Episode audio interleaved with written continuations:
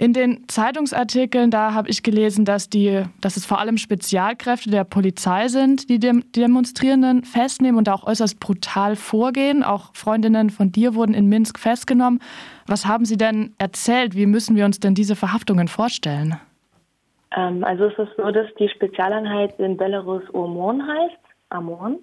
Und ähm, man munkelt, dass diese Streitkräfte ähm, seit Beginn der Proteste nicht mehr nach Hause entlassen werden. Das heißt, sie sind die ganze Zeit im Einsatz.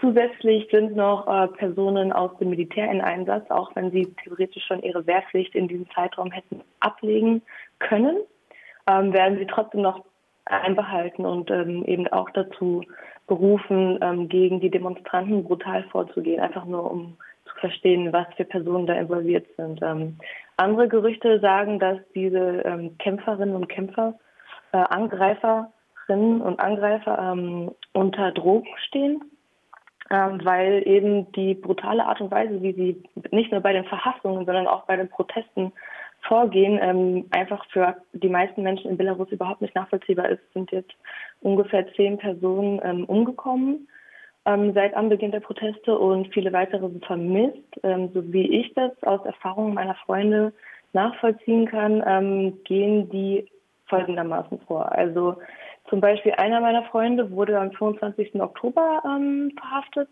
Er war bei dem Protest an dem Sonntag ähm, ganz vorne in der Reihe und hat gesehen, dass die Menschenmenge quasi auf ähm, eine Polizeikette zuwandert. Hat dann natürlich sofort geschrien, stopp, wir müssen umkehren, aber dafür war es schon zu spät. Die äh, Einsatzkräfte haben äh, Rauch- und Lärmgranaten auf die Menge abgefeuert und ähm, die meisten Menschen sind einfach weggerannt und haben sich in Hinterhöfen versteckt. Und in einem dieser Hinterhöfe waren eben zwei in zivil gekleidete, ja, man kann nicht sagen Polizisten, man kann überhaupt nicht sagen, wer das ist, ähm, woher diese Menschen kommen und äh, wie sie dazu gekommen sind, das zu tun, was sie tun. Aber ich sage einfach mal, es sind Schlägertrupps. Ähm, da nämlich in dem Hinterhof, in dem er geflüchtet ist, ein Schlägertrupp. Und dort wurde er direkt verprügelt, ähm, quasi mitgenommen in diesem berühmten, berüchtigten Auto Sachs und zuerst auf die, äh, ja, ein, in ein Detention Center in Minsk gebracht. Dort äh, verweilte er dann drei Tage, bevor er in ein Gefängnis, das ungefähr zweieinhalb Stunden von der Hauptstadt entfernt ist, gefahren worden ist.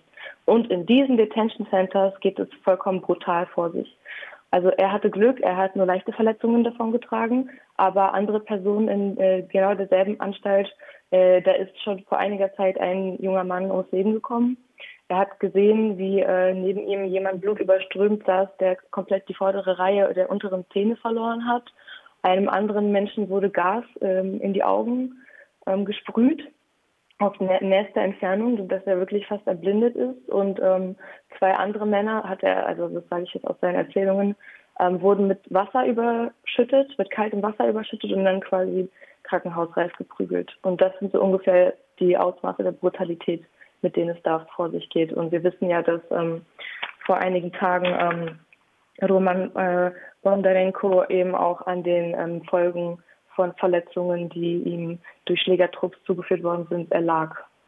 Mhm.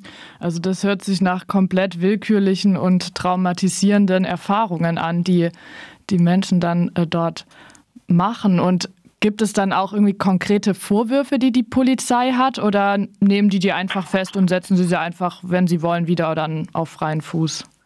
Naja, also der, der Sinn dieser ganzen Aktion ist es ja, die Leute wieder so einzuschüchtern, dass sie nicht gegen die äh, offensichtliche Wahlmanipulation auf die Straße gehen. Und ähm, deswegen lässt sich auch gut nachvollziehen, dass sich zu Beginn der Proteste ähm, das Strafmaß in den meisten Fällen auf ungefähr drei Tage berufen hat. Also dort ging die Polizei so vor, dass ähm, viele Demonstranten natürlich auf die brutalste Art und Weise gefangen genommen worden sind, komplett alle Gefängnisse der Stadt überfüllt waren, Leute zu zwölf in eine äh, Zweimannzelle gequetscht worden sind, ähm, dort auch eben äh, zu zwölf aus einem Eimer Wasser überhaupt bekommen haben als einzige äh, Nahrungszufuhr und äh, dann in Ungewissheit eben verharrten. Und diese Ungewissheit ähm, sollte dazu dienen, die Leute halt dermaßen einzuschüchtern, dass die gesamte Bevölkerung eben sieht, okay, ähm, das äh, machen wir nicht mehr, wir gehen nicht mehr demonstrieren, sondern kehren zurück zu der gewohnten ähm, Verschwiegenheit und äh, Angst, die seit 26 Jahren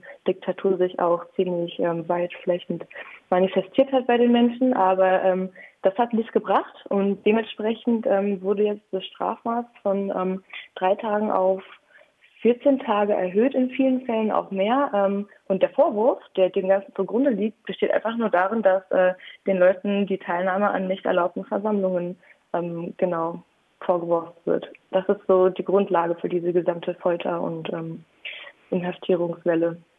Und weißt du, ob das dann mit einem Gerichtsbeschluss ähm, abläuft oder? Äh, das Witzige ist, dass diese Gerichtsbeschlüsse in Belarus, das war nämlich nicht, äh, das ist nicht nur seit kurzem so, ähm, es gibt eigentlich kein Rechtssystem, also es gibt kein freies Rechtssystem, es gibt auch keine verbindliche Sicherheit und Menschenrechte werden dort schon seit Ewigkeiten mit Füßen getreten.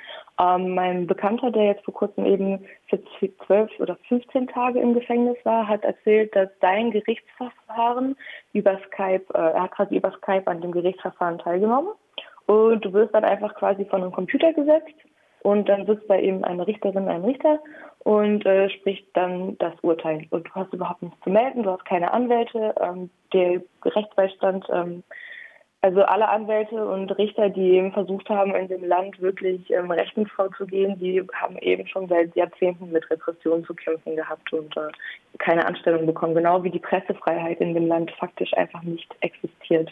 Und das wird wirklich sehr stark und ähm, genau zensiert. Also es gab ein Magazin zum Beispiel, da äh, wurden auch Fotos veröffentlicht von Protesten im Rahmen von vorherigen Wahlen da wo die Proteste halt nie so groß ausgefallen sind, aber es gab sie trotzdem. Und dieses Magazin wurde auf den Index gelegt. Das heißt, es ist verboten, dieses Magazin zu besitzen, es ist verboten, es zu verkaufen. Also so streng muss man sich das wirklich vorstellen mit der Presseunfreiheit.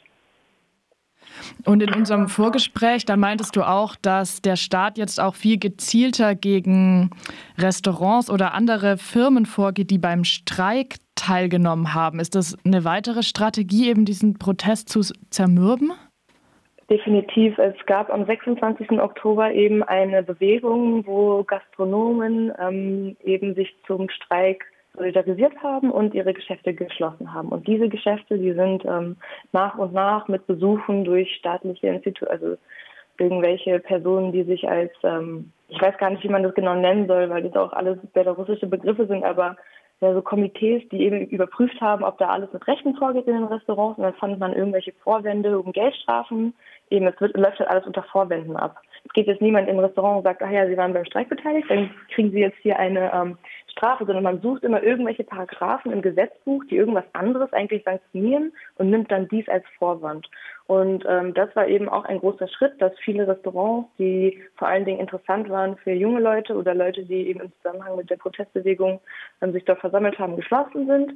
Plus, was jetzt seit gestern klar geworden ist, also die Werte, die ich aus Belarus gehört habe, es sind mehr als 800 Personen festgenommen worden und äh, Kinder darunter auch.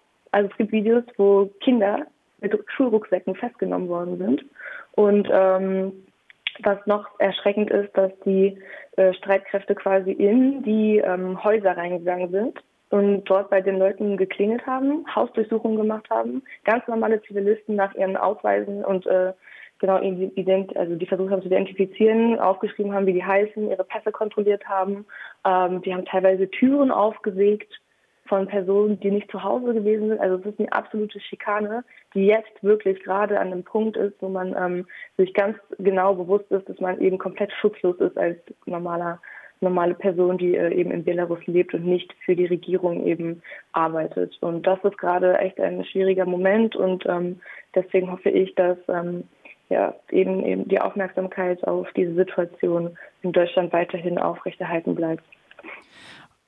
Das ist ja absolut erschreckend und ich stelle mir das unglaublich zermürbend vor, was du erzählst. Wie ist denn da die, ja, die Stimmung bei den Menschen, die du dort kennst?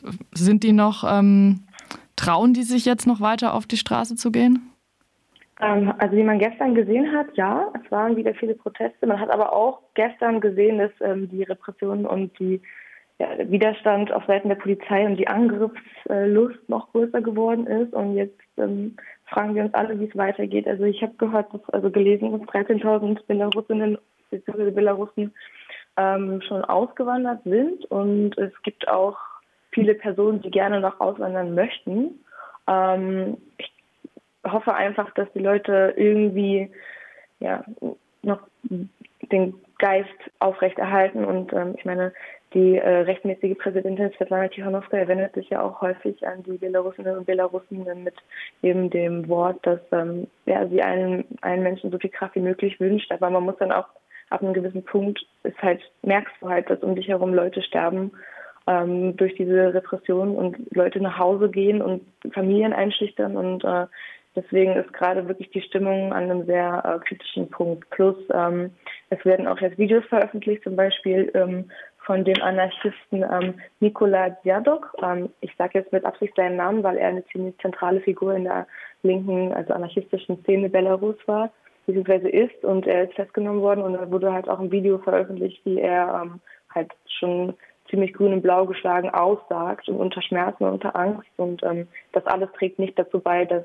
das Klima besonders gut ist. Und ich denke, dass die Euphorie, die zu Beginn der Auseinandersetzung und der Proteste eben da war, dass sich nach 26 Jahren Diktatur die Bevölkerung auf die Straße traut und verbalisiert und zeigt, dass sie unzufrieden ist, dass diese Euphorie mit Sicherheit gerade schon ähm, ja, verschwindend gering geworden ist und die Realität der Diktatur äh, überhand nimmt. Du meintest ja vorhin schon, dass du hoffst, dass eben auch hier in Westeuropa die Aufmerksamkeit für diese Proteste erhalten bleibt. Ich meine jetzt zum Beispiel, die EU hat Sanktionen, ich weiß jetzt noch nicht genau beschlossen oder ist noch daran zu beraten, für rund 50 Menschen um Präsident Lukaschenko. Kommt sowas bei den Menschen als Zeichen der Solidarität an oder was erwarten die eher jetzt von Westeuropa oder dem westlichen Europa? Ja, das ist eine sehr gute Frage. Das habe ich meinen äh, Freund gestern auch am Telefon gefragt und er meinte, dass halt eben diese äh, Repressionen auf staatlicher Ebene bei denen nicht spürbar sind und dass er sich wünscht, dass wenn Repressionen aus dem Westen kommen, dass die halt wirklich die Regierung ähm, und das System im Herzen treffen. Also dass es wirklich, äh, dass es einfach komplett alles getan wird, dass Lukaschenkas Regime von außen geschwächt wird. Das Problem ist natürlich, dass ähm, Belarus weniger vom Westen abhängt als von Russland und Russland da definitiv äh, eine eher unterstützende Position einnimmt.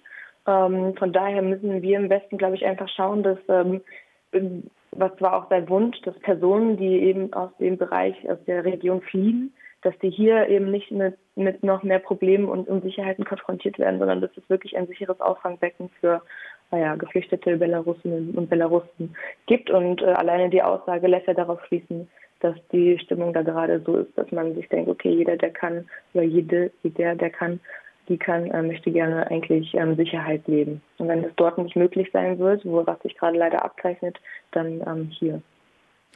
Alisa Dagucic, sie hat uns von den Erfahrungen ihrer Freundinnen und Freunde in Belarus erzählt. Vielen Dank für diese Eindrücke. Dankeschön.